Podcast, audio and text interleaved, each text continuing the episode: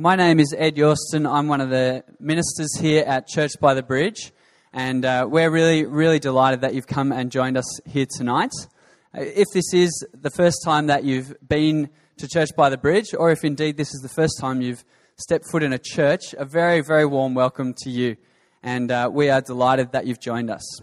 Let me tell you just a little a little thing about this church. Um, church by the Bridge is a Bible believing church. That is, we believe that in this book, in these words, God addresses us. He addresses humanity and the deepest needs, longings, and desires of the human heart.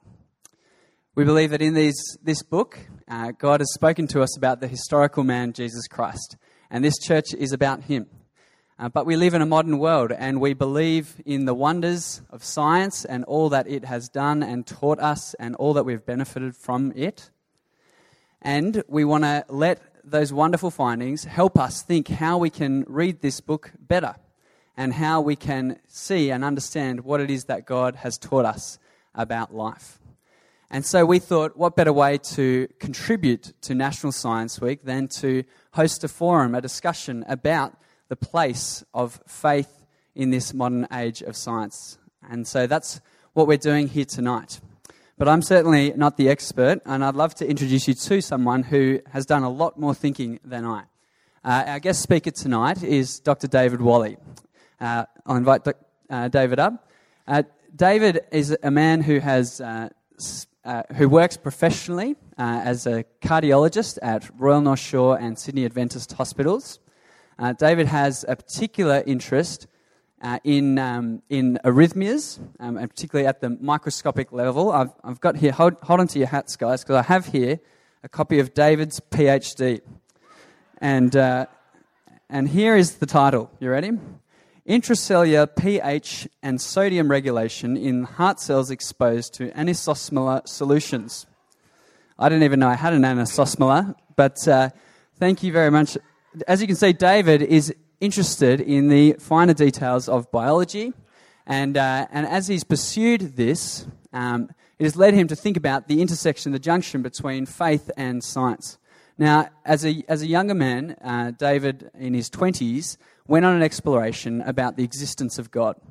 And it was only when he became convinced that there was a God that he began entertaining thoughts about the historical man, Jesus Christ.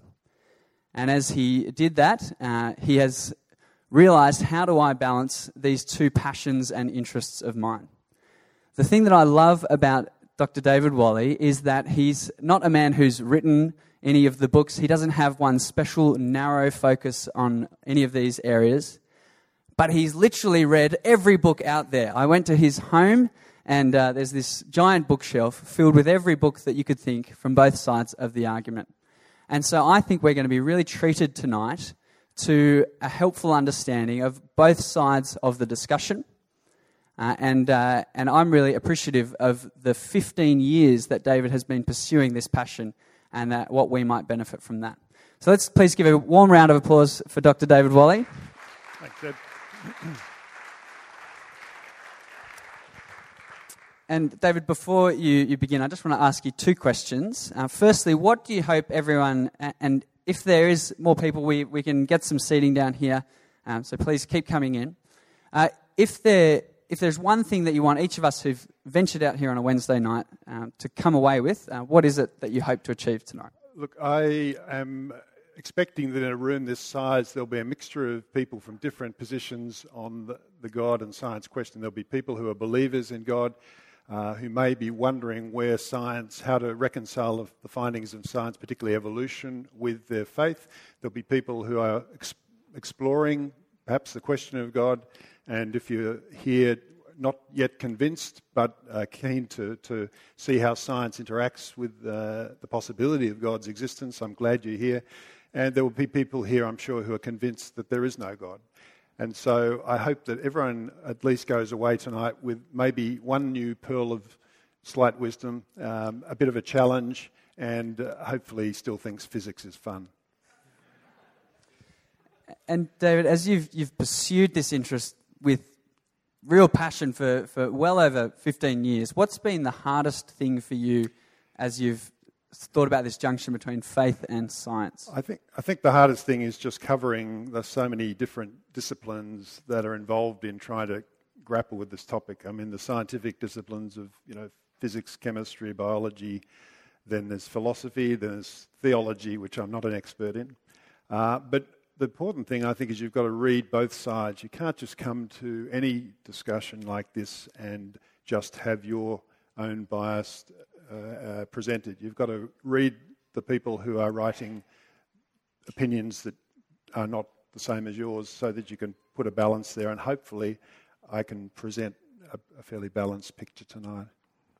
Well, we are so appreciative for the hard work that you've done. We're looking forward to benefiting from that tonight. Let me just quickly tell you while David sets up here, uh, a, just a brief idea of what's happening tonight. So, David's going to present in two installments. Uh, we're going to have in the middle a bit of a supper break, an opportunity to grab a cup of tea, have a bite to eat, uh, and if you need to use the bathrooms, we have bathrooms out here on your right. Uh, so that's going to happen for about 15 minutes in the middle. Then we'll return, and David will present once more, and then we'll have an opportunity for question time, so Q&A. Uh, if you would like to write any questions down, hopefully you will have received one of these on your way in. Um, there's just some paper to jot down. Everyone's got a phone. Write a question down as we go along, and uh, hopefully we can address some of those questions as we come to the end of our night. But I'll hand over to you, David. Thanks, Ed. So, welcome everyone. And what I'd like to do tonight is to, to explore the interface between belief in God and belief in science and the scientific method. And I want to ask the question, uh, the most fundamental question we can ask how can science help us, or can science help us, to discover whether, in fact, there is a God behind the universe? The question's especially relevant this week because we're in Science Week, and as you may have heard, uh, there are a number of prominent scientists like Lawrence Krauss, uh, Richard Dawkins, and Stephen Hawking who would triumphantly announce that God is dead, uh, that science has all the answers. Uh, but I don't think that's so, and I want to present some reasons why. Um, whatever your position on the God question, I hope tonight you'll uh, go away a little bit more challenged and, and at least give it some more thought. What I'm not going to do is try and convince you that I can prove God's existence from science, like a lot of those crazy YouTube videos you might have hooked onto that say the one message and the one argument atheists have never thought of, and here I'm presenting it on YouTube. If that answer was so easy, it would have been thought of and presented many years ago. So, what I'm going to look at is uh, the question of evidence and what I want to try and establish that is that science and belief in God can coexist quite peacefully. And rather than running away from science, we should look at science and what it can tell us about the awe and wonder of God. So let's see where we're going to go tonight. So, the first thing I'm going to do is discuss what are the scopes and limits of science. What can we reasonably expect science to bring to the table on this question? We'll then spend a little time on the very important concept of mechanism and agency. Then we'll look at a little bit of evidence from cosmology, the Big Bang, and fine tuning of the universe. I want to say a few words about beauty and maths and how that may be appointed to the truth. We'll have a break then, and then the second half we'll discuss the real elephant in the room, which is the main issue that's been most emblematic of the conflict or perceived conflict between uh, religion, belief in God, and science, and that's the issue of evolution. And then there'll be a question time, an open mic section at the end, which is always the scariest part, but I really do like it. So write down your questions, and we'll try and answer as many as possible. So, what's the current status of belief in God amongst scientists? Well, most of the data comes from the United States, where this Pew survey done in 2009 showed that about 50% of scientists still believed in God or a higher power. And this was from a sample of over 2,500 scientists from established academic institutions. A recent survey from 2015 by uh, Elaine Ecklund from Rice University sampled scientists across eight countries, 9,000 scientists, a very big survey, and came up with a range of scientific uh, scientists believe in God, varying from 33% in France, which was the lowest country sampled, through to about 66% in Turkey and India. And on average, it was about 50%. My own profession, uh, the medical profession, seems to have a higher rate of belief in God, about 76% in this survey and study published in 2005. So, at least, what can we say? That science is still compatible, at least with half of the scientists surveyed, in, with belief in God.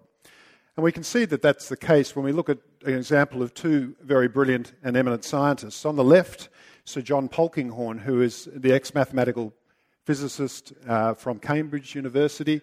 He was the co discoverer of the quark, the most basic subatomic unit that makes up protons and neutrons. And at the age of 49, he decided that all he'd done in science had been achieved, and he left to become an Anglican minister.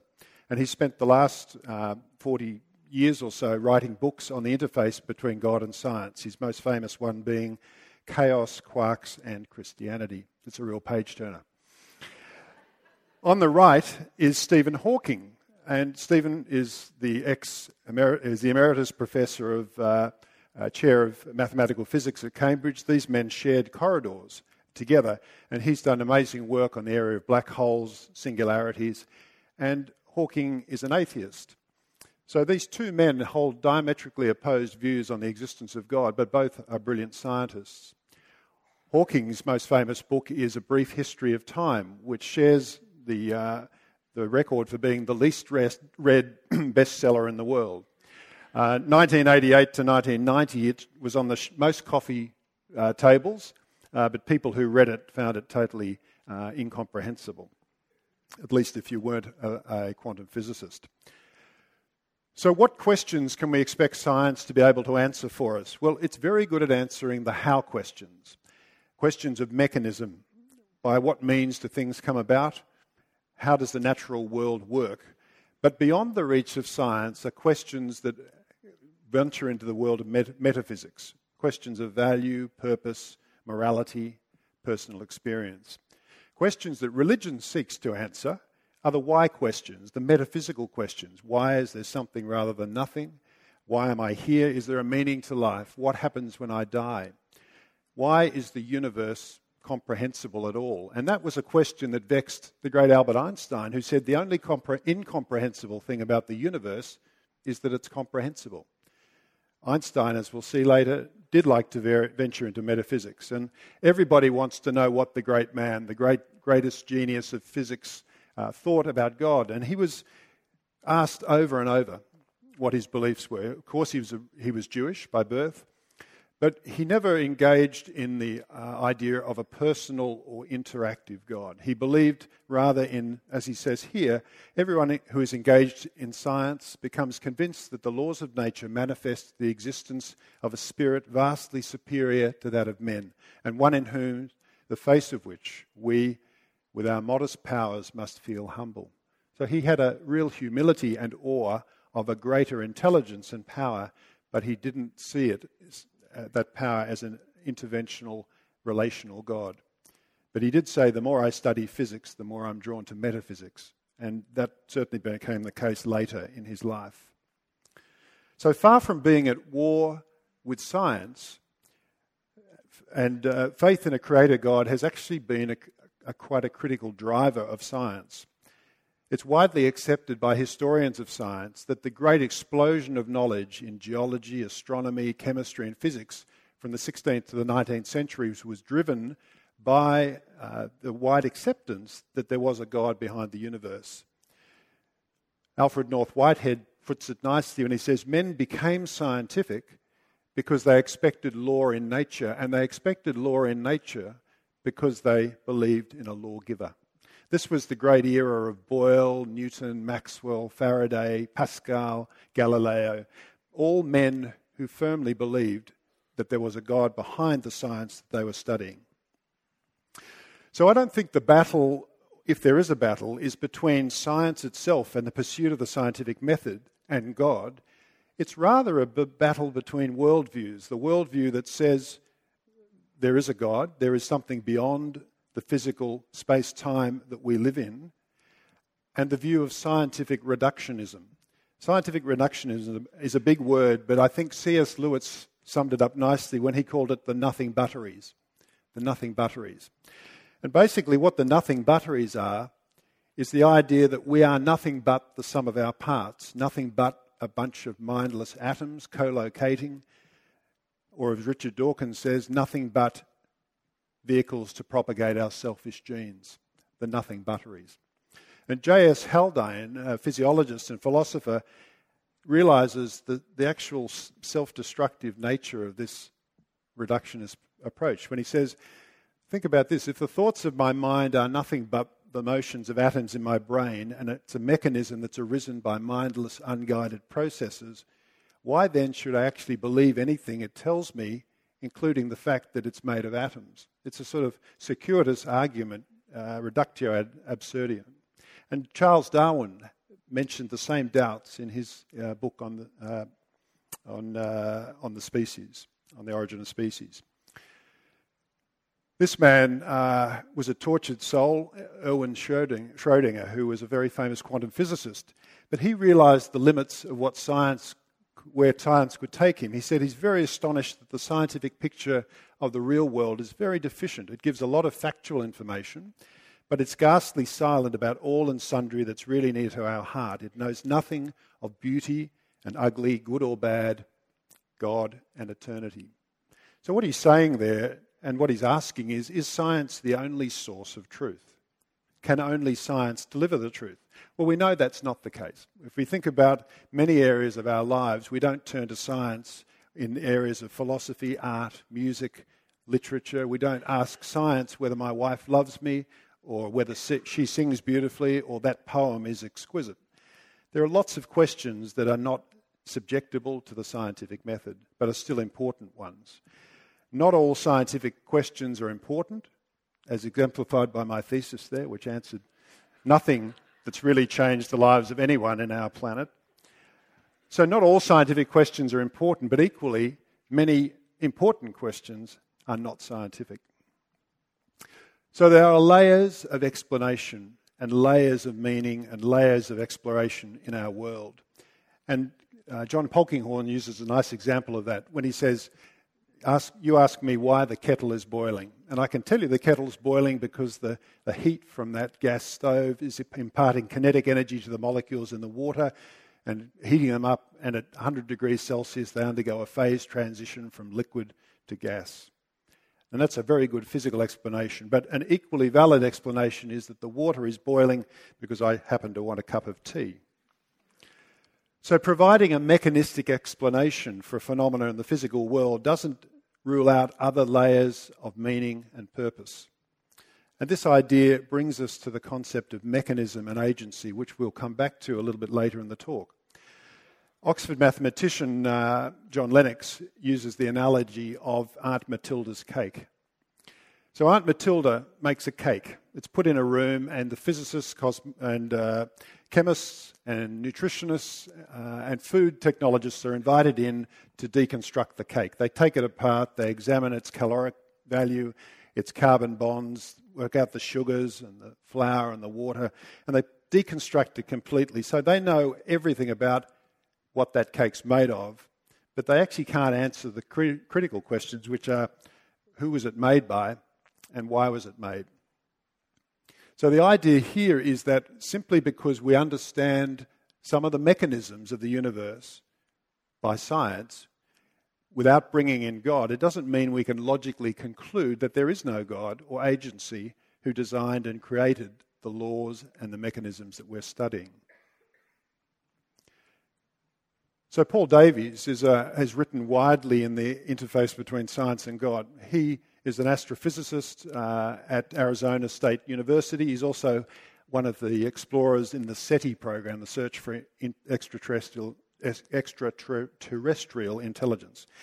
And Davies uh, says that, he, in his opinion, uh, science offers a surer path to religion, to God, than religion.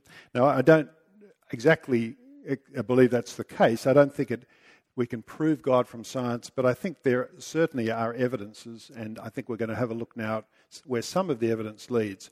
This is a vast topic, and so I've got to cherry pick out and try and select for you some of the areas that I think have been most influential in my thinking. But there's a vast array, and if you want to come over and borrow some books, you're welcome. So let's look at cosmology. But let, before we go there, let's just look at this picture, which is not Photoshop. This is one of the thousand photos from the Hubble Space Telescope. Uh, which has been sending back for the last 25 years. This is the Sombrero Galaxy, and this is my vote for the most beautiful uh, picture from Hubble. It's a, a galaxy uh, that holds a thousand, uh, 100 billion stars, which is about a third of the size of our Milky Way galaxy. It's gorgeous. And so the psalmists who uh, wrote many, uh, you know, hundreds, thousands of years ago, the heavens declare the glory of God and the skies proclaim the work of his hand. They, they would look up and see, for example, this star cluster, Pleiades star cluster, is actually mentioned in the book of Amos and the book of Job. This is, you can see this in the southern hemisphere on a clear night. And the ancients looked up and they saw the work of God in the stars. But not everyone does that. Richard Dawkins, for example, will look up and say that the universe we observe has precisely the properties we should expect if at bottom there is no design, there's no purpose, no evil, no good, nothing but, he, as I mentioned, he's a nothing butterist, blind, pitiless indifference. So clearly, you can look at the same stars in the sky, the same beauty of the, of the cosmos, and come up with a different answer as to whether it points to the existence of God. So let's look a little bit at beginnings of the universe. Our universe is very old, but how old? Well, from the time of Plato and Aristotle, it was thought to be eternal, no beginning, no end. And this was also the, the, the idea of Hindu cosmology, the idea of universes coming into birth and out of birth, rebirthing, endless cycles of universe creation. But the ancient Hebrews had a different idea. They believed in a beginning, a Genesis, as they wrote in the book of Genesis. In the beginning, God created the heavens and the earth. But the eternal model, the, begin, the, the beginningless, steady state model of the universe, held sway right from the time of Aristotle through to Einstein. And it was only in the 1920s to, th- to, to 40s that the idea began to change. And this came about largely through this man on the right George Lemaitre, who was a Belgian priest and physicist. He looked at Einstein's equations of general relativity and he said, These equations don't equate with a steady state universe. They predict a universe that's expanding. And by definition, if we have an expanding universe, that at some point in the past, that universe must have originated from what he called a primeval atom and what is now referred to by the cosmologists and physicists as a singularity a point of zero uh, volume, infinite density, where the laws of physics break down and no longer apply. Edwin Hubble, the man on the left, was an astronomer, and he was looking out at galaxies far away, and he noticed that the galaxies further away, the light from those galaxies was red shifted, meaning that they were moving away. So these two facts, together with the recording of what's called the cosmic microwave background radiation, really sealed the deal that our universe had a beginning.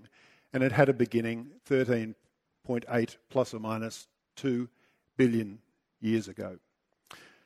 Now, you might have thought this was uh, this would have been applauded by uh, physicists everywhere, but it was actually quite an inconvenient truth. Hawking said many people do not like the idea that time had a beginning because it probably smacks of divine intervention. And John Maddox, who was the uh, editor of Nature magazine at that stage, said the idea of a beginning is thoroughly unacceptable because it provides an ultimate origin to our world and gives creationists ample justification for their belief.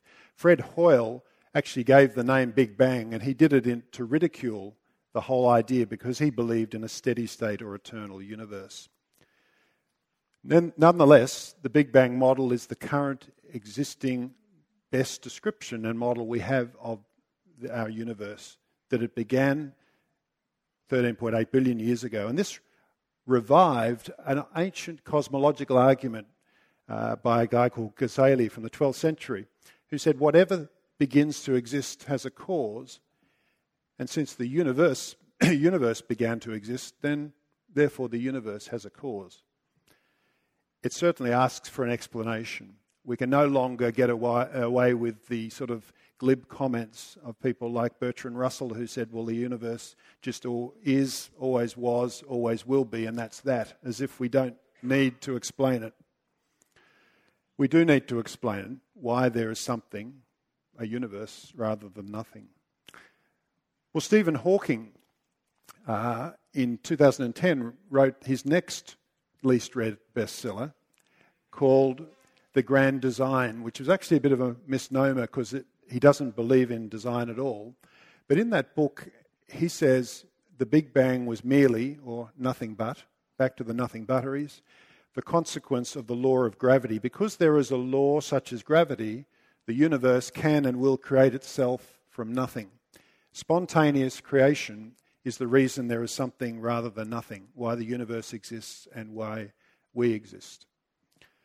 So, if you look at that statement, um, you've got to ask what's happened between 1988 when he was asking about the fire in the equations and who breathed the fire into the equations and gives us a universe for us to live in. And now, when he says basically the equations breathe fire into themselves, this is basically metaphysics, which is fine, except that in the first few chapters of this book, he says metaphysics and philosophy is dead. So Hawking is creating what is referred to as a category error. He's confusing mechanism with agency. He's ascribing a creative power to a force, gravity, without actually acknowledging that forces, gravity is not creative, it's descriptive it doesn't create anything. He's confusing a mechanism with an agency. And John Lennox, um, Oxford mathematician, um, has pointed this out uh, in several articles, as have his own colleagues like Stephen Pen, uh, like uh, Roger Penrose, Lee Smolin, and uh, other uh, uh, physiologists and philosophers such as Nagel, who's also a non-believer. And basically, Lennox says nonsense remains nonsense even when spoken by world famous scientists. Immense prestige and authority doesn't compensate for faulty logic. So, Stephen Hawking is a great physicist, and I would certainly not be criticizing his, his physics, but uh, he's delving into the realm of metaphysics with statements like that. Many years ago, Wittgenstein really summed it up well when he said, The great delusion of modernity is that the laws of nature explain the universe for us. The laws of nature don't explain them, they describe the universe. They actually explain nothing. So, what can physics tell us about the moment of creation? I think this is probably the most honest answer from a, uh, a physicist that I've read, which is from the Nobel laureate uh, Leon Lederman, who wrote a book called The God particle about the chronicling the, the development and ideas of the Higgs boson. And he says, We actually don't know anything about the universe until it reaches the mature age of a billionth, of a trillionth of a second, and that's some very short time after the creation of the Big Bang. When you read or hear anything about the birth of the universe, someone is making it up. We're in the realm of philosophy. Only God knows what happened at the beginning.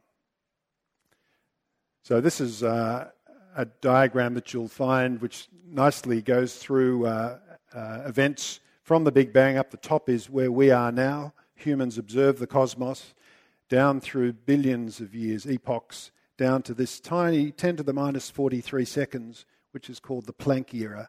And you see there's question marks. The question marks, I think Max Planck would be proud of, because Max Planck, one of the fathers of quantum physics, was a very devout Lutheran believer in God, and he would have been very happy to acknowledge that his era belonged to God. So, at the origin of our universe, science can't take us. Uh, so, we have to realm into metaphysics, philosophy. So, what are the options we've got? Well, we, we, the option I believe in uh, is that there is a God who is the inst- institutor of all the laws of physics, of gravity, of M theory, whatever your universal theory is. Others, like Hawking and Ed Witten, very famous physicists, are still looking for the elusive theory of everything. But they've also been outspoken in, in recent years admitting that they think that task is becoming even less likely the more they go looking for it. And finally, um, the concept of a multiverse, which we'll come to shortly. The idea that our universe is just part of a whole ensemble, potentially infinite number of universes which are giving birth to other universes, and we just happen to be in a universe where life is supported. You can see the obvious problem with the multiverse is that it still begs for an answer to why there's a multiverse, and we get back into a, an infinite regress of causation, a sort of uh, thing that throws your head in a mess. Whatever we accept at the origin of the universe has to be accepted by faith. Yes, science works on faith as well, uh, because it, it, it's not going to be provable. We can't rewind the tape. So the universe had a beginning, it needs an explanation, some transcendent, uncaused cause, something that provides intelligence into the universe, as exemplified by the laws of physics. It has to be not bounded by space and time because they came into existence at the time of the Big Bang. For me, that's an ample description of God. Next, I want to discuss an area called fine tuning. You may be familiar with this idea the idea that we live in a universe that is exquisitely fine tuned to allow for the existence and development of life. A universe where the knobs, if they were twiddled slightly one way or the other, uh, would not support life or us. This is a table that's in, uh, not readable, and whenever people put these up, I hate it in meetings, but um, I couldn't fit. This is about half or a third of the actual constants and and uh, and forces that are fine tuned. I couldn't fit the others on the slide. So just to take an example, the first column shows you what constants we're talking about, like the gravity, ratio of electrons to protons, the strong and weak nuclear forces. The next two columns show what would happen if those forces were a little bigger or a little smaller. And without going into detail, a lot of the changes, which would be infinitesimal, would result in the inability for stars to form, for galaxies, for hydrogen to fuse to helium, for the production of heavy elements that make up you and I. Because ultimately, the carbon, the silicon, the iron, all the heavy elements that make up our Earth and make up us originated in the nucleus furnaces of stars and are spewed out at the time of supernova explosions. We are star stuff. So Joni Mitchell got it right in the 60s. There's a book called Just Six Numbers. It was written by Martin Rees, who's the astronomer royal. You probably didn't know that the Queen had an astronomer on site as well as a physician, as well as someone to look after her corgis. But she's got her own personal astronomer, and it's Martin Rees. And he wrote a book called Just Six Numbers. And here he talks about just six numbers and ratios that if there were any slight change in any one of them, there would be no stars, and no stars means no life. And Roger Penrose, down the bottom, who worked with Stephen Hawking on his work on black holes and singularities, made a calculation that the precision of all of the uh, elements that occurred at the time of the Big Bang had to be precise to less than one part in 10 to the power of 10 to the power of 123. That's a big number. Considering it's estimated that there are 10 to the power of 80 atoms in the entire universe, we're looking at a big, big number or a very, very small chance that this happened simply by chance. And the most fine tuned of all the constants, the granddaddy of fine tuning, is this constant called the cosmological constant, which describes the expansion of our universe. And this is fine tuned to the order of 1 in 10 to the power of 120. So there's no one who believes that cosmic fine tuning, no serious uh, scientist believes that it's due to pure luck. But it is mainstream science, and we need to find an explanation. So you could say that it is purely the best cosmic good luck story you've ever heard.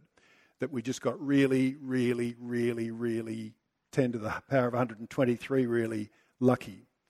But no, none of mainstream physicists or scientists would accept that. So it really comes down to a choice at the present time, and this is widely acknowledged, between invoking the idea of a multiverse or a multiple, potentially infinite number of other universes of which we just happen to be one that supports life, or you believe that the apparent appearance of design in our universe is actually because there is design there and there is intention and we were meant to be here.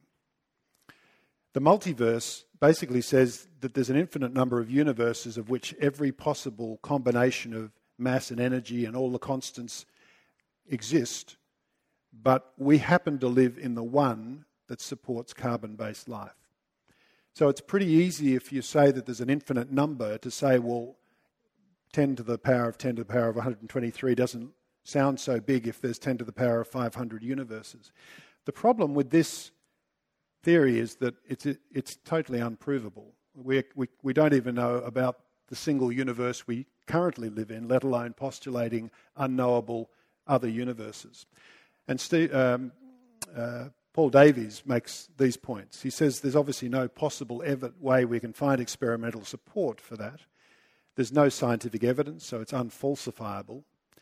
It's metaphysics, which it has to be, it's outside of the realm of physics. And it still begs the question, even if you accept that there is a multiverse, of where did the multiverse come from? And so we're back to that infinite regress again. And that therefore a multiverse and God are not mutually exclusive, because you could equally say, well, if God decided to just make one universe out of uh, an infinite number that supports life, then, and we happen to live in it, God could still have done that. But it does seem a fairly implausible scheme to me, um, and it's mainly a way of having an alternative to the, the other option, which is that there is a creator God who fine tuned us. And this is uh, one of the cosmologists, Edward Harrison, who, for his mind at least, says here is the cosmological proof. I don't like the word proof, but let's say cosmological evidence of the existence of God, a cosmological evidence. The fine tuning of the universe provides fi- prima facie evidence of deistic design. Take your choice blind chance that requires a multitude of universes, or design that requires only one. Many scientists admit that their views incline towards the design or teleological argument. And in fact, this was the argument that one of the arguments that most convinced the atheist philosopher um, Antony Flew, who was a mentor for, of Richard Dawkins, uh, to change his mind at the age of 80 to say there is a God. The design argument was very persuasive for him, uh, much to the chagrin of Richard Dawkins, who then accused him for the, the remaining 18 months of his life of having Alzheimer's and completely losing his marbles. But he wrote a book basically called There Is a God. So what I'd ask you to do tonight is, and later tonight, is have a think and, and sort of see what you think of that whole idea of the fine tuning argument. Do you think blind chance? Do you think multiverse? Or could it be that the fine tuning appearance is not just an appearance, but is intended? So, where have we come so far? Well, many scientists, it seems, still believe in God perhaps 50%. We don't know what it is in Australia. It'd be very interesting. I couldn't find any Australian data. My suspicion is it might be a little bit lower because I think as a country we're probably a bit more post Christian than the United States um, and certainly uh, other Asian countries. There are limits to the explanatory power of science. We can't expect science to answer every aspect of our lives or every question in our lives. The battle is not between God and science, it's between the, concept of reductionism, the nothing, but, nothing butteries, and belief in the supernatural. We've discussed the idea of mechanism and agency, the fact that we simply because we have mechanisms that we can understand that science gives us so beautifully doesn't eliminate God from the equation as the agency. The universe had a beginning. It begs the question where and from what did that beginning come? And it demands an explanation. And the universe is fine tuned. Whatever take you have on that and the explanation, that's mainstream physics. Is it multiverse? Is it because God fine tuned it? In the last few minutes before the break, what I'd like to do is say a few words about mathematics. And I'm really sad that our pastor Paul Dale is not here because He is an uber mathematician, and he would have loved to be here, but he's got the flu. Several studies of scientists' belief in God have consistently shown that mathematicians believe in God at a rate about two and a half times those of other physical scientists, the physicists and biologists. So it seems that mathematicians are quite spiritual. They either believe in God or they believe in a Platonic realm of numbers, some heavenly realm where numbers exist, which was the idea of Plato. He called it the realm of perfect form, where geometry and spheres and cones and conic sections lived in happy harmony away from the bustle of the earth. The universe is a very mathematical place. The most complex laws it can be concisely expressed in a series of numbers and symbols and letters that we call mathematics. And it really is the only portal of entry into some of the most complex and deepest truths of the physical world. Galileo realized this when he said, The great book of nature can be read only by those who know the language in which it was written, and this is the language of mathematics. Isaac Newton also realized the power of mathematics when he wrote his magnificent treatise, the Principia Mathematica, which is still widely regarded as the greatest individual treatise of science that's ever been produced. He dedicated that tome to convince the thinking man to believe in God. He believed that the power and the beauty of the maths that was presented in there, his laws of motion, gravity, uh, and force, could convince the skeptic or the unbeliever that there was a God behind it. Eugene Wigner, who is not a believer, a Nobel physicist, wrote a beautiful essay. It's called The Unreasonable Effectiveness of Mathematics. And if you are at all interested in this area, I, I would recommend that you get that out and read it. But he says the enormous usefulness of mathematics is something bordering on the mysterious. There is no rational explanation for it. The miracle of the appropriateness of mathematics for the formulation of the laws of physics is a wonderful gift which we neither understand nor deserve. So Wigner realizes that somehow uh, this awesome gift of maths has come to us, but he stops short of acknowledging that there could be a gift giver, recognizing the gift as a gift of God. Quantum physicist Paul Dirac said God is a mathematician of the highest order, and he used beautiful mathematics in creating the world. In fact, Dirac was so convinced on the beauty of mathematics that he and a number of his colleagues would always accept mathematical beauty ahead of experimental results. And he'd say to his colleagues, I don't care what the experiments say, if the maths is ugly, it's not true. And that's proven to be an effective uh, rule of thumb in physics. And you ask people like Ed Witten and Tegmark, Max Tegmark, and other mathematicians, and they say if the maths ain't pretty, then the physics ain't real. This is the most beautiful equation, isn't it? I didn't say that. It's, it's been voted the most beautiful equation year after year by mathematicians, needless to say. Um, and it's called Euler's identity. And Euler, uh, Leonhard Euler, was a, a Swiss mathematician in the 18th century. And he actually used mathematics. He thought mathematics was his most important and powerful apologetic tool to spread the news that God was real. And he would uh, entertain uh, physicists and mathematicians, or uh, natural philosophers they were called in those days, uh, to convince them that God was real purely by looking at the beauty uh, of mathematics. Because he saw within mathematics a truth that pointed to a transcendent intelligence. On the back of this envelope here, which I've shown on the screen here, I've written some of, probably most of the most important equations in the world that can describe our natural world. They can all be put on a, an envelope, not by my writing, it's my sister's. I've got crappy handwriting, and I could fit about E equals mc squared on the back of that. But up the top, the scariest equation is the one that uh, describes uh, how all the particles move. That's called the standard model equation. And with that, we can explain quarks, atoms, molecules, badgers, beavers, humans, galaxies, and stars, how they move. the mechanisms involved. It's just exquisite that mathematics gives us that ability to so concisely summarize and describe the universe. But does that explain the universe? It doesn't explain anything. To use Wigner's phrase, the unreasonable effectiveness of mathematics is something we neither deserve or can explain. But I agree with Wigner, it's a gift, but I think it's a gift that comes to us not from a universe of blind, pitiless indifference.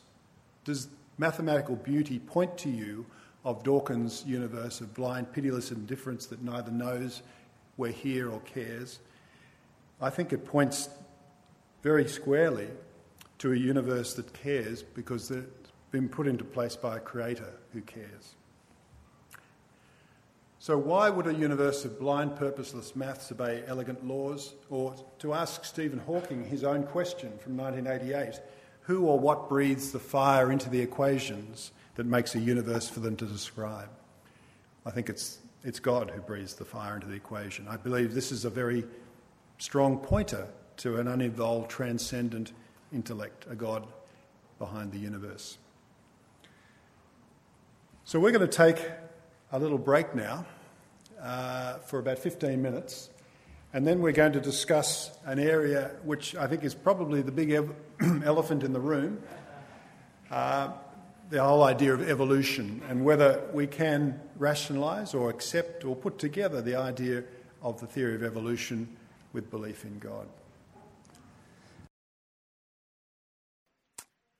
What I'd like to spend the next uh, section of tonight on before we go into the question time is an area which I think is sort of emblematic of the perceived clash of uh, belief in God with belief in science, and that's the area of evolution. Um, it's an area which I think we, from both sides, both polar ends of the, the spectrum, uh, it tends to be a, a, discussion which is sometimes not very humble, uh, not very polite, uh, and from both sides. I think sometimes uh, from the ultra Darwinian side, uh, it can it can move into uh, positions of ridicule and mocking of believers, and from the other side, it can be the opposite polarity of saying, "I believe in God. I cannot accept evolution. Get behind me." And I don't think it has to be that way, and that's what I'd like to present in the next few minutes. So I want to ask the question has God used the process of evolution to bring about the emergence of God conscious, self conscious beings like you and I? Or do we actually have to deny evolution to maintain faith in a creator God? And from the outset, I believe, as do thousands of scientists, that Darwin's theory of evolution provides the best current explanation of how our biology works, the development of life from simple unicellular organisms, through to multicellular organisms, through to animals, through to Homo sapiens, us, wise humans, Homo sapiens. So, what do we mean by evolution? What is evolution? Well, evolution is a process by which species of organisms arise from earlier life forms, undergo change over time through a process called natural selection, acting on genetic variation or mutation amongst individuals. And there are various catch cries that are used, such as descent with modification or survival of the fittest. Um, and the concept is that there are com- a common ancestor for all living things. The mechanism of evolutionary change is a process called natural selection. Now, it turns out that Charles Darwin doesn't seem to have been the first evolutionist the earliest records I can find of anyone talking about this concept was actually the father of uh, one of the early church fathers, St. Augustine, who in the fifth century spoke of in, and said, In the beginning were created only germs or causes of the forms of life which were afterwards to be developed in gradual course. Sounds a bit like evolution, doesn't it? And he wrote this in a book called The Literal Meaning of Genesis where Augustine actually warns believers not to, to adopt a position where they uh, interpret Genesis literally, lest they draw the attention and ridicule of non believers. Doesn't that sound like wise, sage advice from a man who realized in the fifth century that the Bible wasn't written as a science textbook or was not intended to be read in that way. Actually, Charles Darwin's grandfather Erasmus was also an early evolutionist, but he didn't get around to doing the, the hard research. He just had the ideas and spoke of it.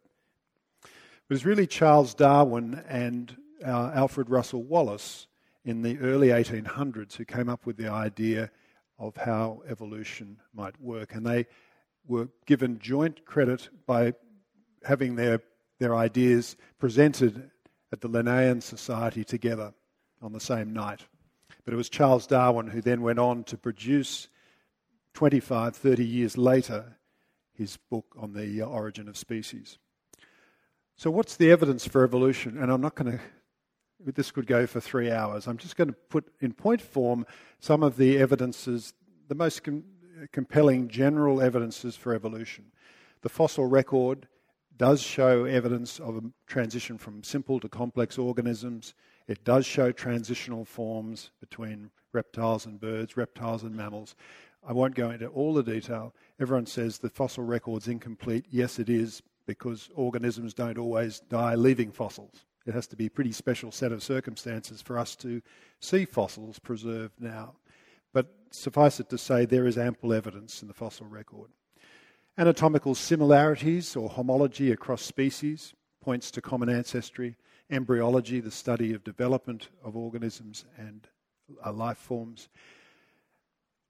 Vestigial organs, you know, organs that we have or parts of our body we have now that don't seem to have any particular purpose now, like our tailbones, except to fall on them and, and fracture them. Um, the appendix, there are other ones. Molecular biology is probably the strongest individual breakthrough that's come in the study of DNA to point to our shared ancestry. And then the study of movement of and distri- distribution of plants and animals from their point of origin. There's a whole science there that points towards evolution. And then there's direct observation. We can see evidence of micro evolution in our daily work in the hospital. We're always develop the uh, resistant organisms are developing, bacteria, viruses, and that can be over quite a short period of time, uh, over a period of weeks or years. Uh, organisms can evolve resistance to the antibiotics that we want to treat them with. Evidence for evolution. Well, the theory of evolution, says Francis Collins, who was the head of the Genome Project, the, the public arm of the Genome Project, said the theory of evolution is as well supported as the theory of gravity. And Theodosius Dobzhansky, which is, who, who was one of the most well respected evolutionary biologists of the 20th century, a man to whom Richard Dawkins looks up, said nothing in biology makes sense except in the light of evolution. Both of these men are committed evolutionary scientists and both are Christians. So it's clearly compatible, it's clearly capable of scientists to hold a viewpoint that accepts the Darwinian description of evolution of life. What about Charles Darwin himself? Well, he seemed to go through quite an evolution himself in terms of his ideas on God. Um, in the first edition of uh, On the Origin of Species, he talks about uh, the, the um, breathing in uh, of a spirit uh, into the creation, uh, the laws imprinted on matter by a creator, powers having been originally breathed by the creator, so he didn't see his theory as being at loggerheads with, with Christian belief. But his own faith in God was shaken, again, by personal circumstance, not by science, by the death of his young daughter Annie, which really shook his faith and didn't question his belief in the existence of God, but did shake his understanding of God's benevolence. And I think that's something that we need to keep in mind that it's not just science that determines the way we think about the world and God. There are, there are important personal issues, day to day issues of, of, of suffering and other issues that we need to address. So he said here, it seems to me absurd to doubt that a man may be an ardent theist and an evolutionist. I've never been an atheist. And he consistently was not an atheist. And this, this was in a letter he wrote three years before his death. So uh, Darwin didn't go to the grave as an atheist. And he said, I can hardly see how religion and science can be kept distinct. There's no reason that the disciplines should attack each other with bitterness. And I think currently there is a bit too much bitterness and vitriol in the whole discussion. It doesn't need to be there. But it would be too simple to say, well, it's all quite lovey dovey and we can just merge the two and that's fine. There have been some clear clashes and there are some clear inconsistencies. And these are the three battlefronts, I guess, if you like to call them that, that I've, i can identify. One is the viewpoint of young earth creationism, which basically says that we must interpret the first three chapters of Genesis literally, that God created the earth and the heavens in six days and that the earth was is only 4,000 uh, uh, came into being about 4,000 BC. This is the idea of young Earth creationism. The second is the idea of intelligent design movement, which you may have heard of, that, that was spurned uh, or spawned, at least in the early 1990s, by uh, a lawyer uh, and a microbiologist who wrote books um, cl- claiming that evolution couldn't explain certain uh, ir- so called irreducibly complex structures uh, because uh, they were too complex to be explained by a series of small steps. And finally, the third clash is, is the view, the, what I call the ultra Darwinian view of Richard Dawkins and Peter Atkins and Daniel Dennett, where they say evolution demands atheism and they'll have, have no embrace of, uh, of religion anywhere in between. A simple comment on the first young earth creationism. I guess it's clear from what I've said earlier that, that I, I, as a scientist, can't subscribe to that.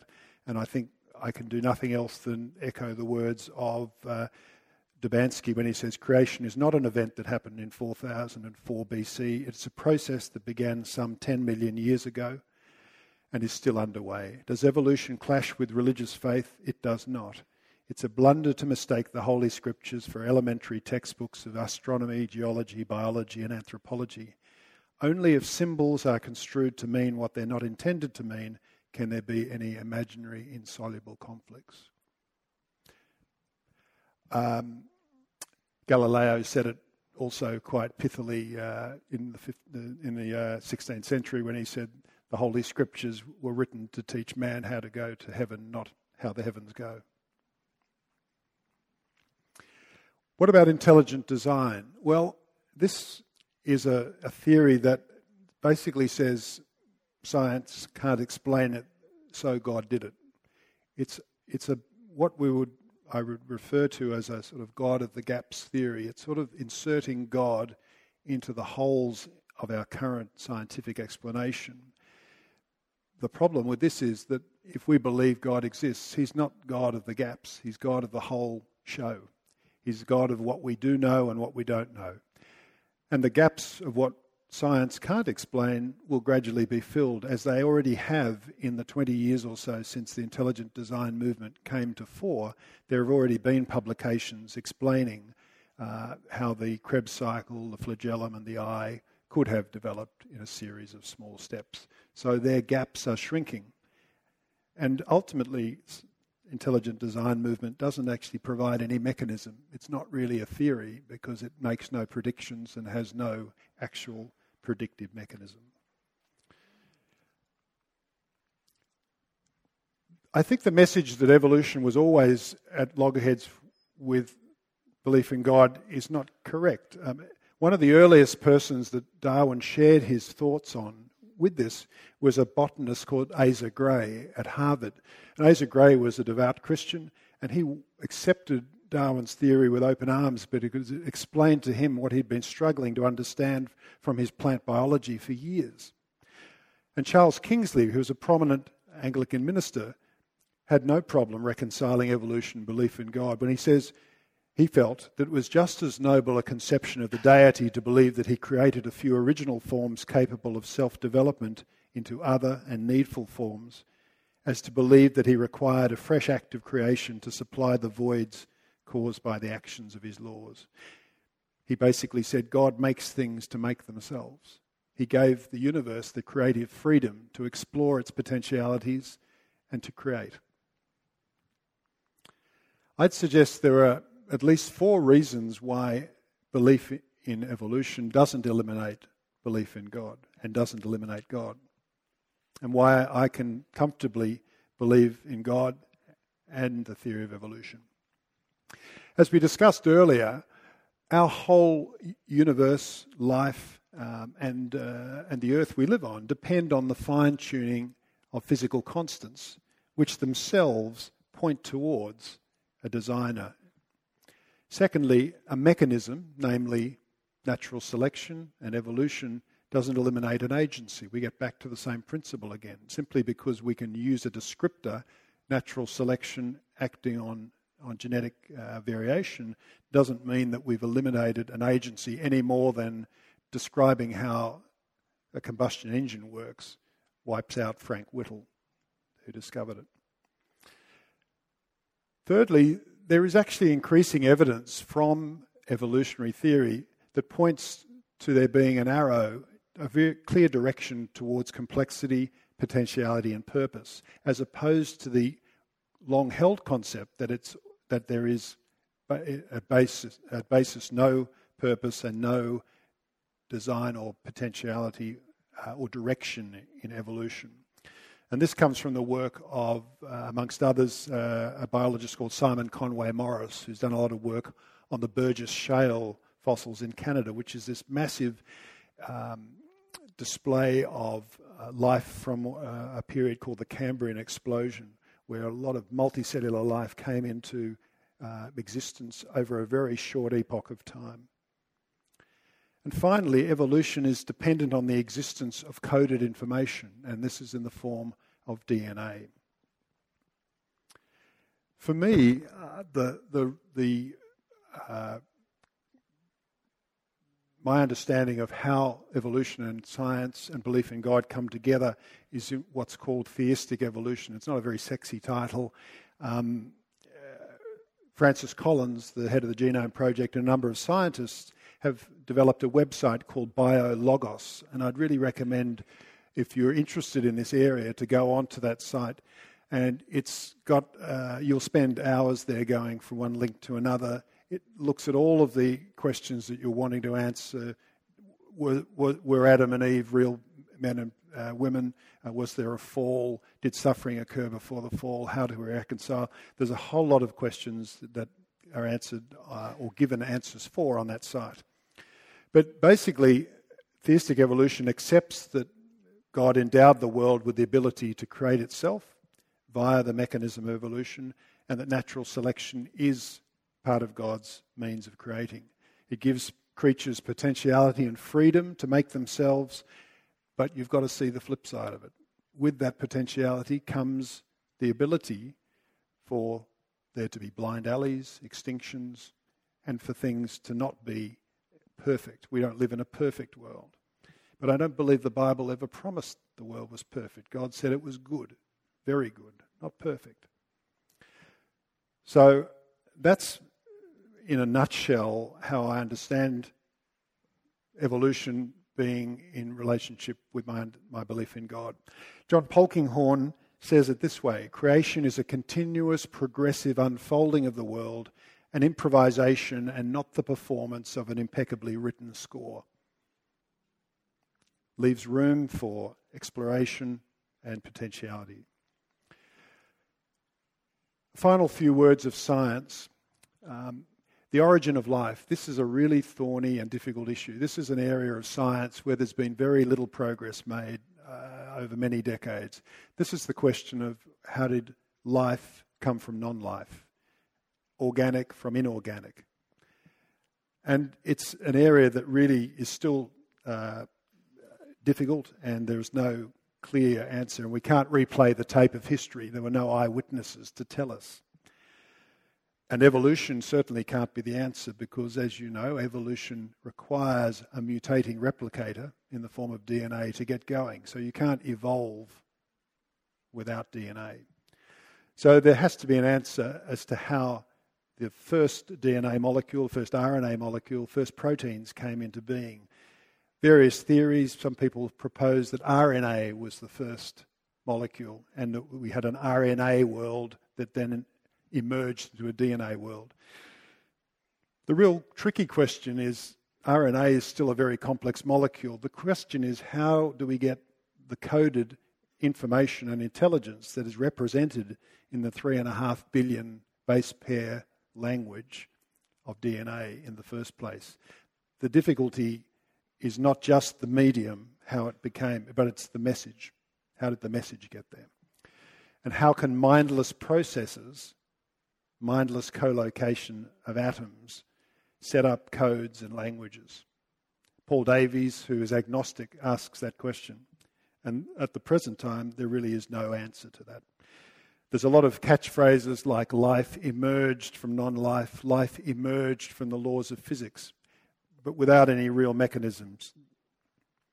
And this was a problem that again convinced Antony Flew, who I referred to earlier, who was a lifelong atheist, to switch his position and write the book There Is a God, because, as he says, biologists' investigation of DNA has shown by the almost unbelievable complexity of arrangements which are needed to produce life that intelligence must have been involved. I believe from the very origin of our universe, intelligence was there. It was infused into the fabric of the cosmos by God. And like Francis Collins states in his book, that DNA is literally one of the languages of God, along with mathematics. So the question is either life, human intelligence, rationality originate from mindless, unguided matter, the nothing butteries, or from an infinite intelligence or a creator God. And that's the question I would ask you to have a think about tonight. The Bible, and the Apostle John says in the Bible, in the beginning was the Word. Word is logos, information, intelligence, and the Word was God.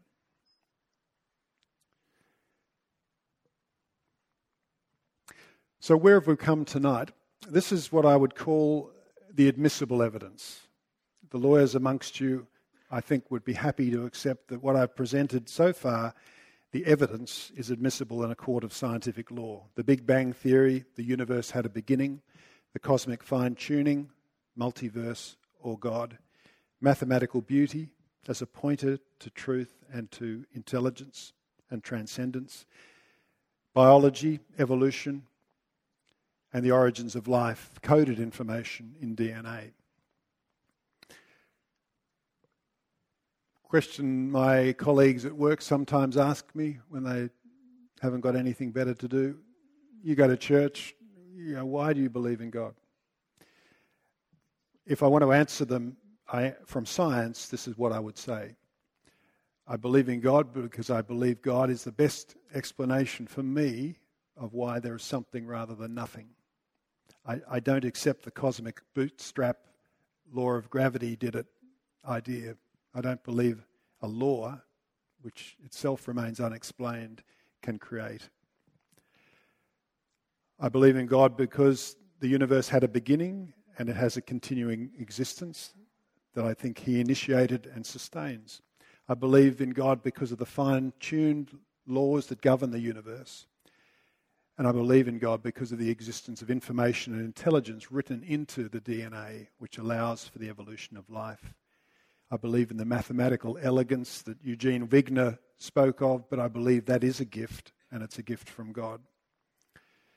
And I believe in God because I believe that our thoughts do have the capacity to produce true beliefs. I don't believe in the reductionist idea which leads you to the absurd conclusion that we shouldn't believe our thoughts because they're only there as a result of the co-location of mindless atoms.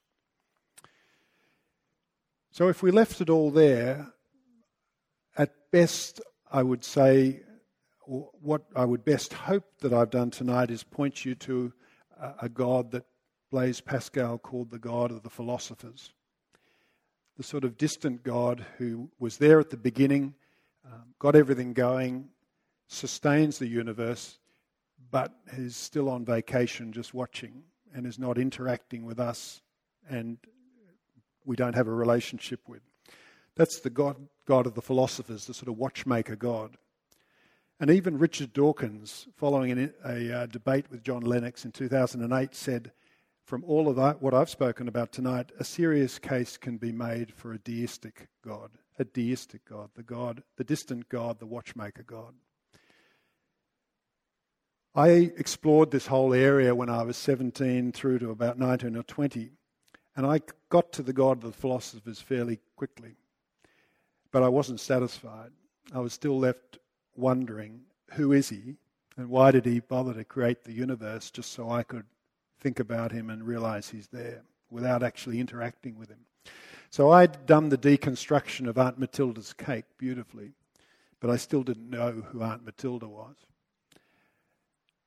Uh, what I want to venture onto now in the last few minutes is some inadmissible evidence. This stuff's not legal in a law, a court of law, but I think it's important because it perhaps tells you a little bit more about why I'm standing up here um, tonight. I believe that there is a relational, interactive God who has actually revealed himself in the person of Jesus Christ. A God who does care about us, but I think we have to go to other areas of understanding beyond science to meet him. We have to go to areas of philosophy, uh, look at the question of the moral code, why we have this intrinsic sense of right and wrong, and also the historical evidence that Christianity gives us. And in fact, Christianity, as John Dickson says, puts its head on the chopping block and waits to, for you to swing the axe. It's out there in the life and teachings of Jesus Christ. I also think that in all of us, at some stage in their life, there is a yearning for the transcendent. The writer of the Ecclesiastes said he has set eternity in the human heart.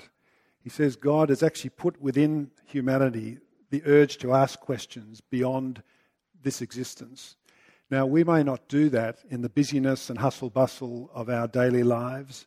Uh, we may not do it because life is pretty easy most of the time for us. But there may come a time where things get shaken and our trust in the things that this world can give us uh, make us realize how spiritually, physically, and emotionally fragile we actually really are as human beings. And it's at that time that we might actually uh, pray that we do cast our eyes heavenward and actually think, is there something beyond this existence? I showed you before the most beautiful equation. Does anyone remember it?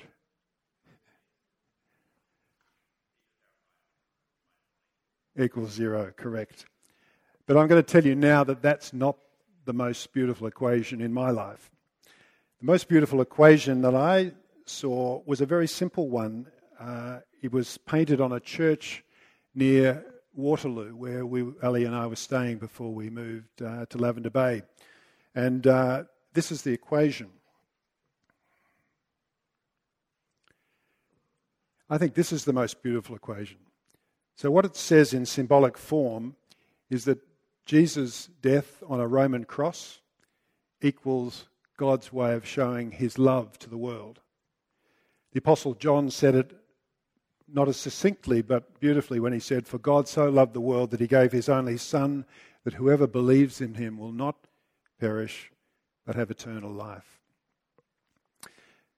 Now, that may seem a very simple equation uh, and seem counterintuitive to many of you in the room. I don't know. Perhaps it's too simple. But the mystery of this equation is that it can be understood by a nine year old girl in Kenya, a plumber in Melbourne, or a science professor in Harvard. And when you get it, when the power of it actually sinks in, it has the power to change your life and transform it.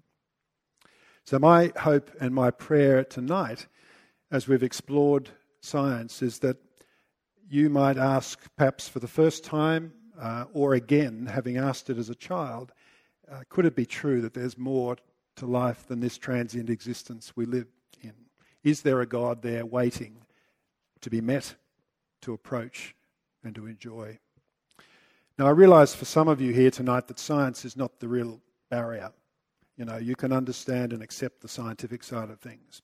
And there are more personal barriers for you than, than science.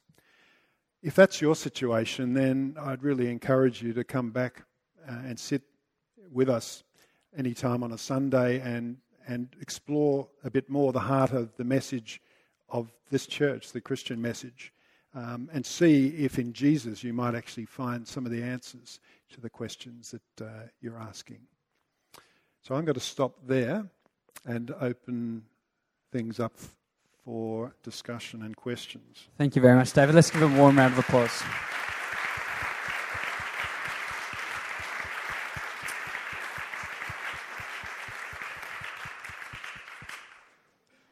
I'm just going to give David just a very brief moment to gather his thoughts before he fields some of our questions. And I'd just like to uh, suggest just a few things, three things uh, for both ideas about how you might like to continue exploring this topic. So here's three thoughts about how you might explore this topic.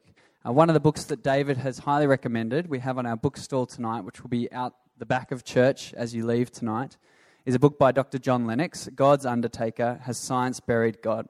So you can grab that or another book, which will be uh, on the bookstall as you go. David also mentioned that website, BioLogos, uh, and if you would like to find more about that, it's at the top of the back of your page that you will have received on your way in or you can write it down there. It's just biologos.org. Uh, perhaps, though, you would like to just go straight to the source and start exploring more about the historical life of the man Jesus Christ, the man who has transformed David's life and many of the people that you're sitting around tonight. If you would like to do that, we want to offer you as a free gift a historical account of Jesus' life, uh, and you'll find those on the bookshelf, on the book uh, stall as you go out. Uh, this is uh, an eyewitness account of the life of Jesus Christ, uh, and in this uh, you will find uh, all about that life giving word um, who the Bible claims is the Son of God and gives meaning to our lives. Perhaps uh, you would like to meet with people and think more about these topics. Um, yeah, as David mentioned, maybe it's not just science that, that's um, scratching on your heart, uh, maybe you want to come and join us here at church, and you are, would be most welcome. We would love to have you come back. We have five services that meet every Sunday. We have an 8 a.m. service, a 9:45 service, a 3:30 service, a 5:30 service, and a 7 p.m. service. Uh, you'd be most welcome to look up our website, come to any of those. Uh, the service times are up the top there. Um, but maybe a church service would be one step too far. So if you want to just explore the Christian faith and think a little bit about that, and we're offering two courses over the next little while for people who are interested in exploring Jesus and the Christian faith. The first one is one that will be available on Tuesday mornings uh, for those whom that would suit. It's a Simply Christianity course. It goes for five weeks and explores the historical account of Jesus' life from uh, the perspective of a writer, Luke. Uh, Alison Wally, David's wife, uh, so you get both sides of the, of the uh, party there, uh, and myself will be leading, co-leading that. Uh, or you might like to join us on an Alpha course. Uh, Alpha is for anyone exploring the big questions of life, and that's going to start um, for six weeks, starting on the 9th of October.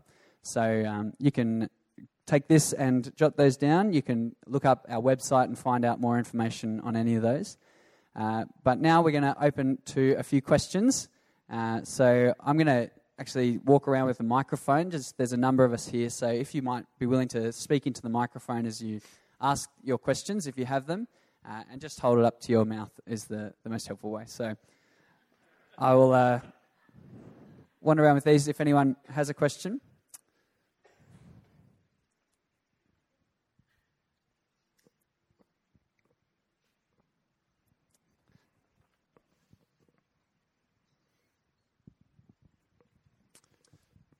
For me, I can see the, uh, the, the divine elegance, if you will, about mathematics and physics and uh, those sort of more numerical fields. But when I see um, evolution with the kind of the underpinning process of it being survival of the fittest, which is all about competition and dominance, mm. how how do we reconcile that with a good God? Yeah, but uh, it's it's not. Um, an easy sort of thing to, to flesh out in half an hour, but um, you have to accept, if you accept evolution and the processes of evolution, you have to accept that there has been, since organism, multicellular organisms and, and animals have been around, there's been death and competition in a world that can't support an endless supply of, of, of uh, you know, creatures. And that's, that's part of the circle of life. Um, and yes, we have to accept that, that if we accept the evolutionary process um, as giving the potentiality for, for organisms to, to evolve, develop, explore potentialities that'll end in extinctions, it'll end with some animals not surviving. There are many more creatures who are extinct than have ever than we have living with us today, as you know. So, why did God do it that way? I don't know. Is it cruel? I don't know. I mean, do those primitive life forms feel pain and suffering? And therefore, is it cruel? I don't know. But, you know, it's, it's, um, the alternative to that is seeing a God who pops fully formed creatures, you know, on, a, on an earth uh, with no capacity for death, and the creatures breed, and do you have, you know, you don't have any evolution, you don't, you, you run out of resources, you know. I don't, the answer is I don't know, but, but you have to accept, yes, that, that ev- evolution doesn't look pretty objectively from the outside all the time. We can look at, look at various components of it that, that present well, um, but there are other areas where there is, there is um, uh, it's red in tooth and claw, as I think Tennyson, the poet, described it. Thank you. Um, yeah. But I still don't think that means, that because we can't understand it, we have to go back to saying, well, it can't have happened that way. It's, it, it has to be a literal Genesis interpretation. I think we just have to say it's an elephant in the room, but we've got to address it. Yeah, um, yeah something a little more specific. Is this on? Yeah, something a little more specific. I wanted to ask about the Fermi paradox, if you're able to speak about that briefly. Yeah. Um, well, why don't you uh, elucidate the Fermi paradox? Yeah, uh, I'm not a scientist by any means, but my understanding is that it's this theory that says when you apply even the most um, like conservative layers of probability, you still arrive at the conclusion that there must be other intelligent life out there. I believe. And how do you think, as Christians, we can meaningfully, meaningfully yeah. engage in discussions like that? Yeah. So the Fermi paradox basically says that if well, it, broken down, it actually says that we've been here so long that if they were out there, we should have seen them by now. Yeah. This is sort of, there's a guy called Drake who came up with an equation which was based on lots of loose and unsupportable variables predicting the likelihood of finding extraterrestrial life. Yeah. Um, and in, interestingly, that I spoke with Paul Davies, who's on one of the subcommittees for. He's on, on I think the committee that's set the task of greeting the aliens if we do ever meet them. And he wrote a book called The Eerie Silence. And basically, you don't need to read the book because in the last two paragraphs, he says basically, I think the chance of there being any other intelligent life form out there in the universe is, is virtually Buckley's. Okay. It's, it's a good book to read, but I wish I'd read the last page before I read it. yeah. Thank you. Hi, David. Thanks for your, your presentation. It was really great. Um, I think what's interesting is like the what you've put forward from a scientific perspective is interesting. Like there, that it's inconclusive from a scientific point of view to say that there isn't a God, and a lot of scientists have said that. But from your perspective, um, and I know that while I'm sort of going through that journey and trying to make sense of a lot of things, especially in the Old Testament and things through Genesis, what sort of things did you find comforting to actually let go of some of those questions that you actually had, like things like the flood and evolution and, and, and those sorts of things? I, I'm not a theologian, but I've listened to quite a few talks on that whole issue of literal Genesis, and I've read some good books, and I'd recommend an author called John Walton, who's written some really good stuff on interpretation of Genesis and non literal interpretation of Genesis. Um, and I find his stuff good. And I think BioLogos is, if you go on there, uh, as long as you've got a lazy 12 hours, because you'll go to one li- link and it'll take you to another link, and you know. But it's a great resource. I think you, if you go on there, it'll help you a lot with those sort of questions, which are sort of theological ones.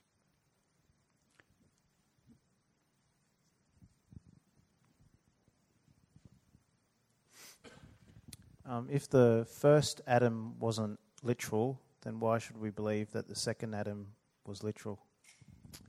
Um, atom, did you say, or Adam? Adam. Adam, as in Adam, A D A M. Yes. So, why, if the first Adam wasn't literal, why should we believe the second Adam, meaning Jesus? Yes, that's right. Was whether he was real, historical? Yep.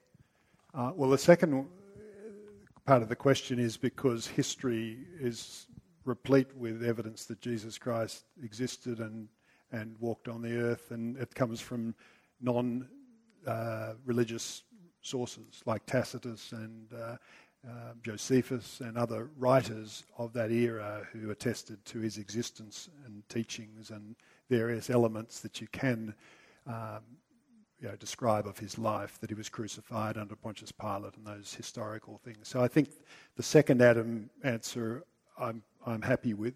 I don't think there's only one historian, I think, who, who was widely quoted who uh, rejects that, and he's a, a professor of German uh, literature, not a historian.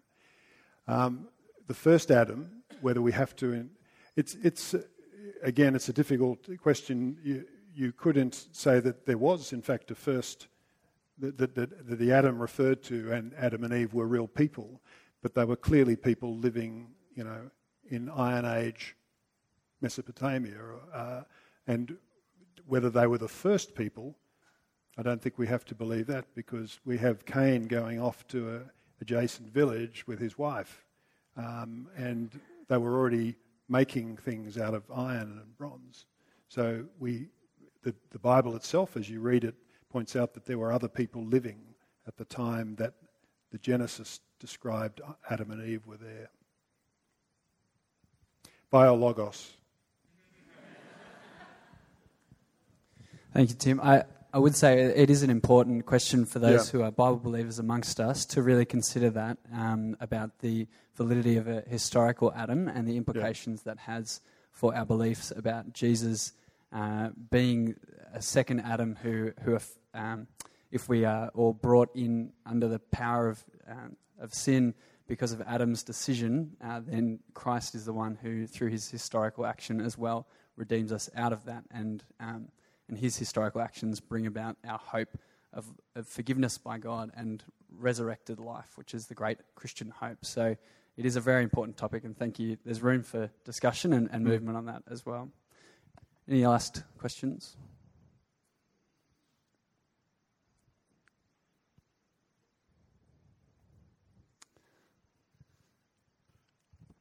Uh, How do you come to idea of saying that the universe and the world was six billion years or sixty billion years and six thousand years? How do you determine the age of the universe? Uh, well, thank goodness I wasn't left with that task. But it's done for a series of different um, ways. One is uh, through that man I showed, Edwin Hubble, uh, the guy who was peering through the telescope and noticed the red shifting of, of galaxies. Through his observations, there's a law called Hubble's law, which explains the expansion rate of the universe and calculations which are far beyond my mathematical ability, have been done using details of the expansion rate, the movement of galaxies apart. There was also a satellite called the WMAP, the Wilkinson Microwave Anisotropy Project, um, satellite that got sent up, and it measured uh, the cosmic background radiation uh, of the universe. And through calculations based on that satellite, they came up with this figure 13.8 plus or minus 0.2 billion years.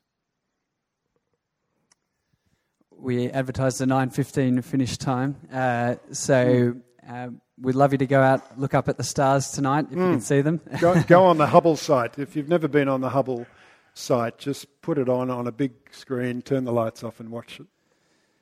We would also love you to come back and join us again. We hope this isn't the last time that you come to Church by the Bridge. If you'd like to speak with David Moy, I'm sure he'd be happy to chat. Uh, he's here every Sunday at 7 p.m. as well. If you want to come and join him uh, there as we think more about the, the great God that we've um, been wondering about tonight. Thank you very much for coming. And uh, we hope that if you want to have a look at the bookstall or find out more information about our church, you can do so on your way out tonight. Thank you. Thanks, Ed.